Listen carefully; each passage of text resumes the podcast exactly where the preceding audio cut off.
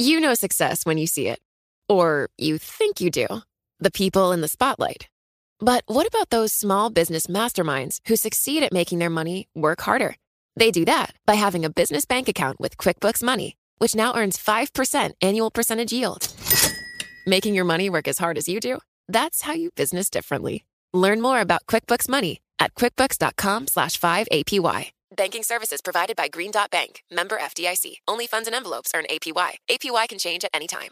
The less your business spends, the more margin you keep. But today, everything costs more. So smart businesses are graduating to NetSuite by Oracle. NetSuite is the number one cloud financial system, bringing accounting, financial management, inventory, HR into one proven platform, helping you reduce IT costs, maintenance costs, and manual errors. Over 37,000 companies have already made the move to NetSuite. Now through April 15th, NetSuite is offering a one-of-a-kind flexible financing program. Head to netsuite.com slash earnings right now. netsuite.com slash earnings. This is Bloomberg Law with June Grasso from Bloomberg Radio.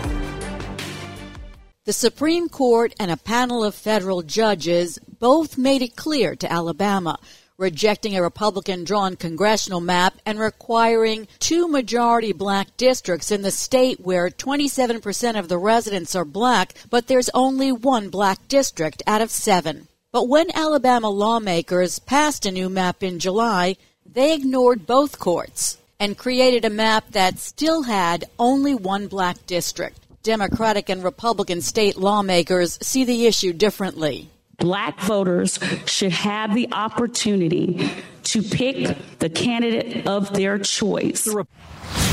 I don't think there's any malice or anything like that.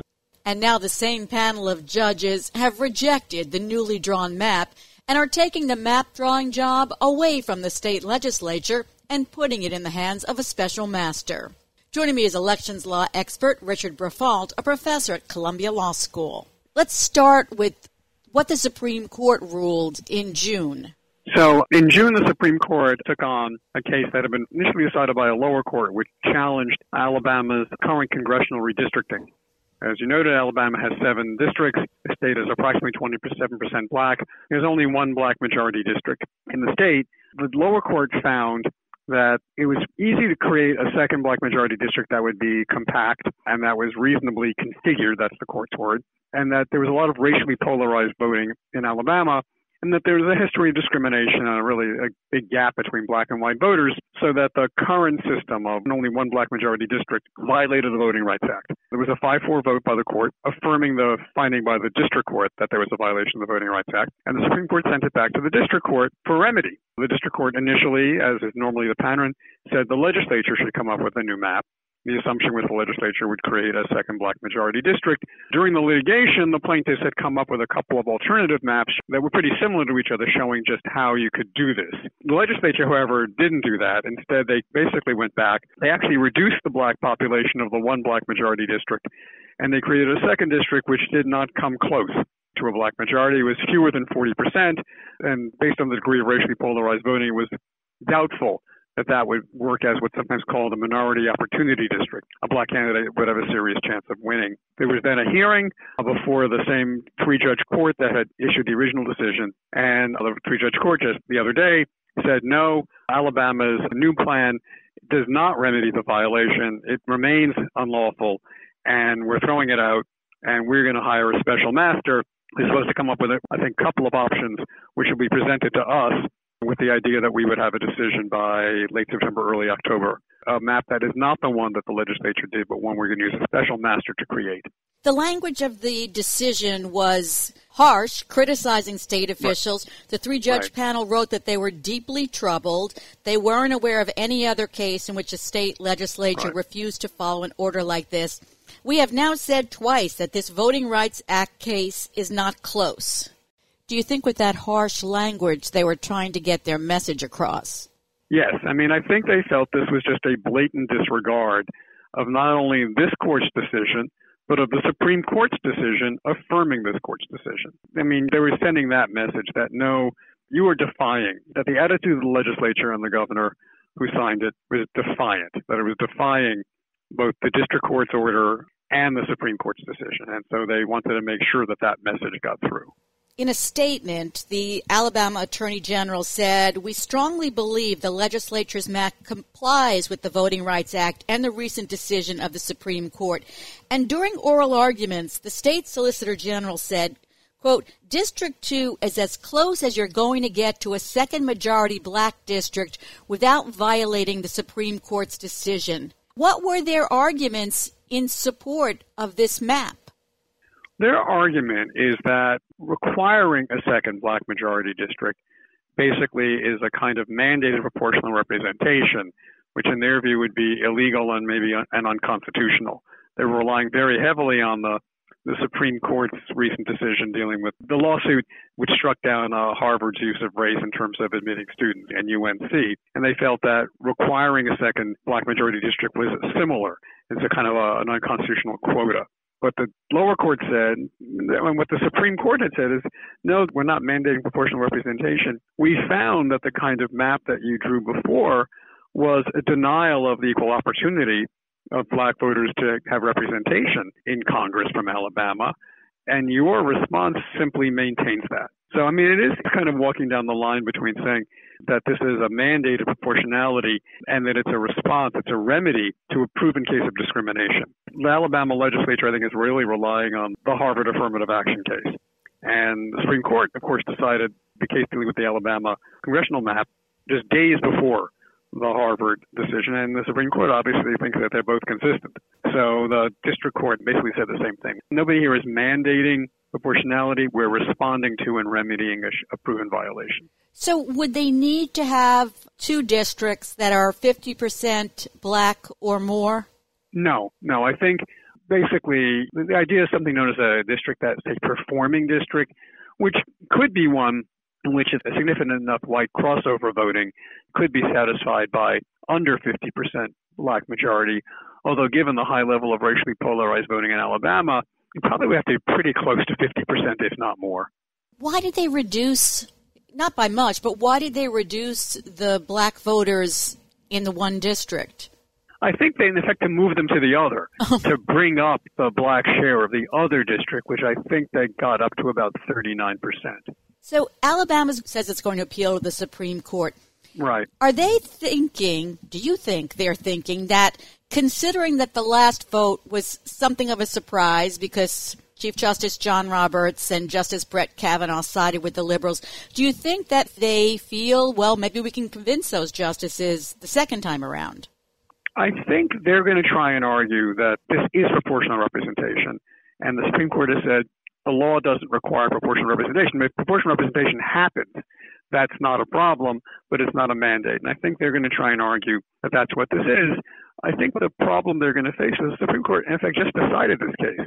And I do wonder whether the Supreme Court is in a mood to take something they've been narrowly divided. And Justice Kavanaugh did make a point of writing separately to say why he thought that the old map was unlawful, but recognizing the difficult of drawing the line between what's called predominance, that race is something that state legislation can take into account or that a remedial court can take into account, and proportionality.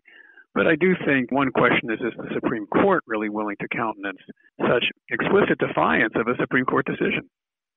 This litigation is being watched in Washington, D.C. by both sides. Have recent rulings over districting maps given Democrats more of a boost heading into the 2024 elections? Well, it's hard to say. I mean, this one is likely to produce an additional Democratic vote in Alabama. There have not been a lot of decisions, and often what the court has done is actually stopped challenges.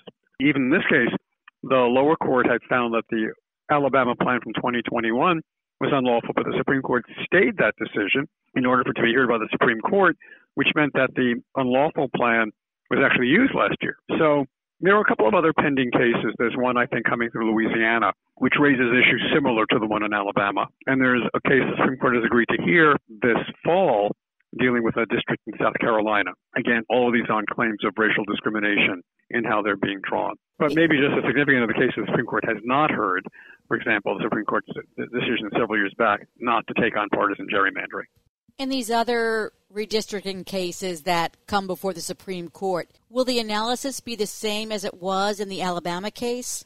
Well, I think with the Alabama case, the 5 4 vote in the Supreme Court indicates is that the court basically is willing to stick with the standard it adopted in the 1980s, which says that if plaintiffs can show that you could create another, and I think they use the word reasonably configured district, not one with odd shapes and odd hooks and odd tentacles, reasonably configured district, that there is political cohesion among the plaintiffs, black plaintiffs or Latino plaintiffs, and that there's a lot of racially polarized voting, and that there are other factors, the history of discrimination, or other features in the community, the totality of the circumstances that show that the current map makes it hard for black voters or Latino voters to have a have an equal opportunity to elect candidates of their choice, they can strike down a map and require that it be changed. And the court, that doctrine goes back to the 1980s. There was some thought that the court in recent years has been less sympathetic to the Voting Rights Act and that they might want to change that, require maybe more proof of intentional discrimination or otherwise change the law. But the court, that was probably the most significant feature of the Supreme Court's decision last year is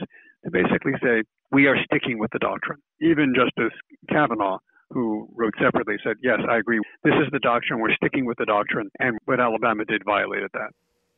And even the Chief Justice joined with the liberals in that case, and he was the one that basically led the march against the Voting Rights Act in the Shelby County case. Chief Shelby Justice County. wrote the opinion that struck down the preclearance, but this is one where he was persuaded that the plaintiffs had made a case, and he was persuaded that the lower court, which is a three-judge panel, uh, lower courts sit in three-judge panels when there is a challenge to uh, a redistricting map, which consisted of a court of appeals judge and two district judges. And it's worth pointing out that the two district judges were appointed by President Trump. They wrote a like a 200-page opinion. They said, yes, we are persuaded that you can draw a reasonably configured map. It does respect traditional districting lines like compactness and respect for county lines and communities of interest. There is racially polarized voting and there are other other circumstances. And he basically said the plaintiffs and really the, three judge panel make the case that under existing doctrine, the map is illegal and maybe just as important, we see no reason to reopen existing doctrine, the existing approach to the Voting Rights Act. Let's turn to Florida now, where a state court, a trial judge, ruled that Florida Governor Ron DeSantis violated the state constitution and discriminated against black voters when he overhauled a northern congressional district previously held by a black Democrat. So Florida also did, like everybody else, did redistricting in 2021. And uh, traditionally, or for some time now, Florida has had a district across the northern border of the state. We're sort of going from the Atlantic just on the border that goes below Georgia, kind of a long, skinny district that particularly kind of links up Jacksonville and Tallahassee. Uh, that district was created, I think, sometime in the 2010s. And it has not been a black majority, but it has it's been a so-called black opportunity district, about 45% black, and it was consistently electing a black representative, often with about 60 plus percent of the vote. And the legislature in Georgia was originally inclined to keep it in 2021 when they redistricted. The governor said, no, I want a different map, and in fact, basically had that district broken up into three districts, or four districts, in all of which had more substantial white majorities. The black share in those districts ranged anywhere from about 15% to about 30%. That map was adopted, and the incumbent black representative, who was a Democrat, lost his seat. That has been challenged under the Florida Constitution. It's a state case. And the Florida voters about 15 years ago adopted a constitutional amendment which really limits gerrymandering. And one provision of it says that a map should not be adopted which diminishes the opportunity of voters to elect their representatives on basis of race.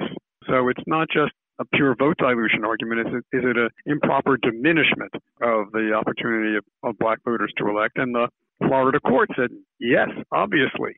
The court said it's very clear that this violates the anti diminishment provision of the Florida Constitution. Now, I think it's only a trial court, so there'll be an appeal like this to the Florida Supreme Court. But at the moment, they have held that when the legislature, at the governor's direction, broke up that district into multiple districts, that that violated the Florida state constitution. There's a trial going on over Republican drawn maps in Georgia. A similar lawsuit brought by civil rights organizations is taking place in Tennessee, and there are others coming up. Will all these redistricting cases end up at the Supreme Court? I mean, not necessarily. I mean, the Supreme Court may have concluded that they've done this. They may all be appealed to the Supreme Court. It's not clear that the Supreme Court will take them on on the merits or in substance and may just conclude that these are, depending on what's exactly going on behind them, they may say that it's very similar to the case we just did in Alabama. But you're right. There is a case that began in Atlanta earlier this week. There's a case that's, I think, that's happening in Louisiana. I think a trial is scheduled for a little later this fall. They have taken a case from South Carolina where the lower court actually decided that case prior to this year's Supreme Court decision. And it goes off on a slightly different issue about whether or not the gerrymander in that case was racial or partisan. But yeah, in each one of them, the current plan benefits Republicans.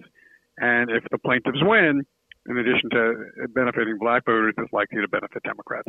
There's a lot to watch. Thanks so much, Rich. That's Professor Richard Briffault of Columbia Law School. And that's it for this edition of the Bloomberg Law Show. Remember, you can always get the latest legal news on our Bloomberg Law podcast. You can find them on Apple Podcasts, Spotify, and at www.bloomberg.com slash podcast slash law. And remember to tune into the Bloomberg Law Show every weeknight at 10 p.m. Wall Street time. I'm June Grasso, and you're listening to Bloomberg. It can be hard to see the challenges that people we work with every day are going through. I'm Holly Robinson Peete. Join us on The Visibility Gap, a new podcast presented by Cigna Healthcare. Download it wherever you get your podcasts.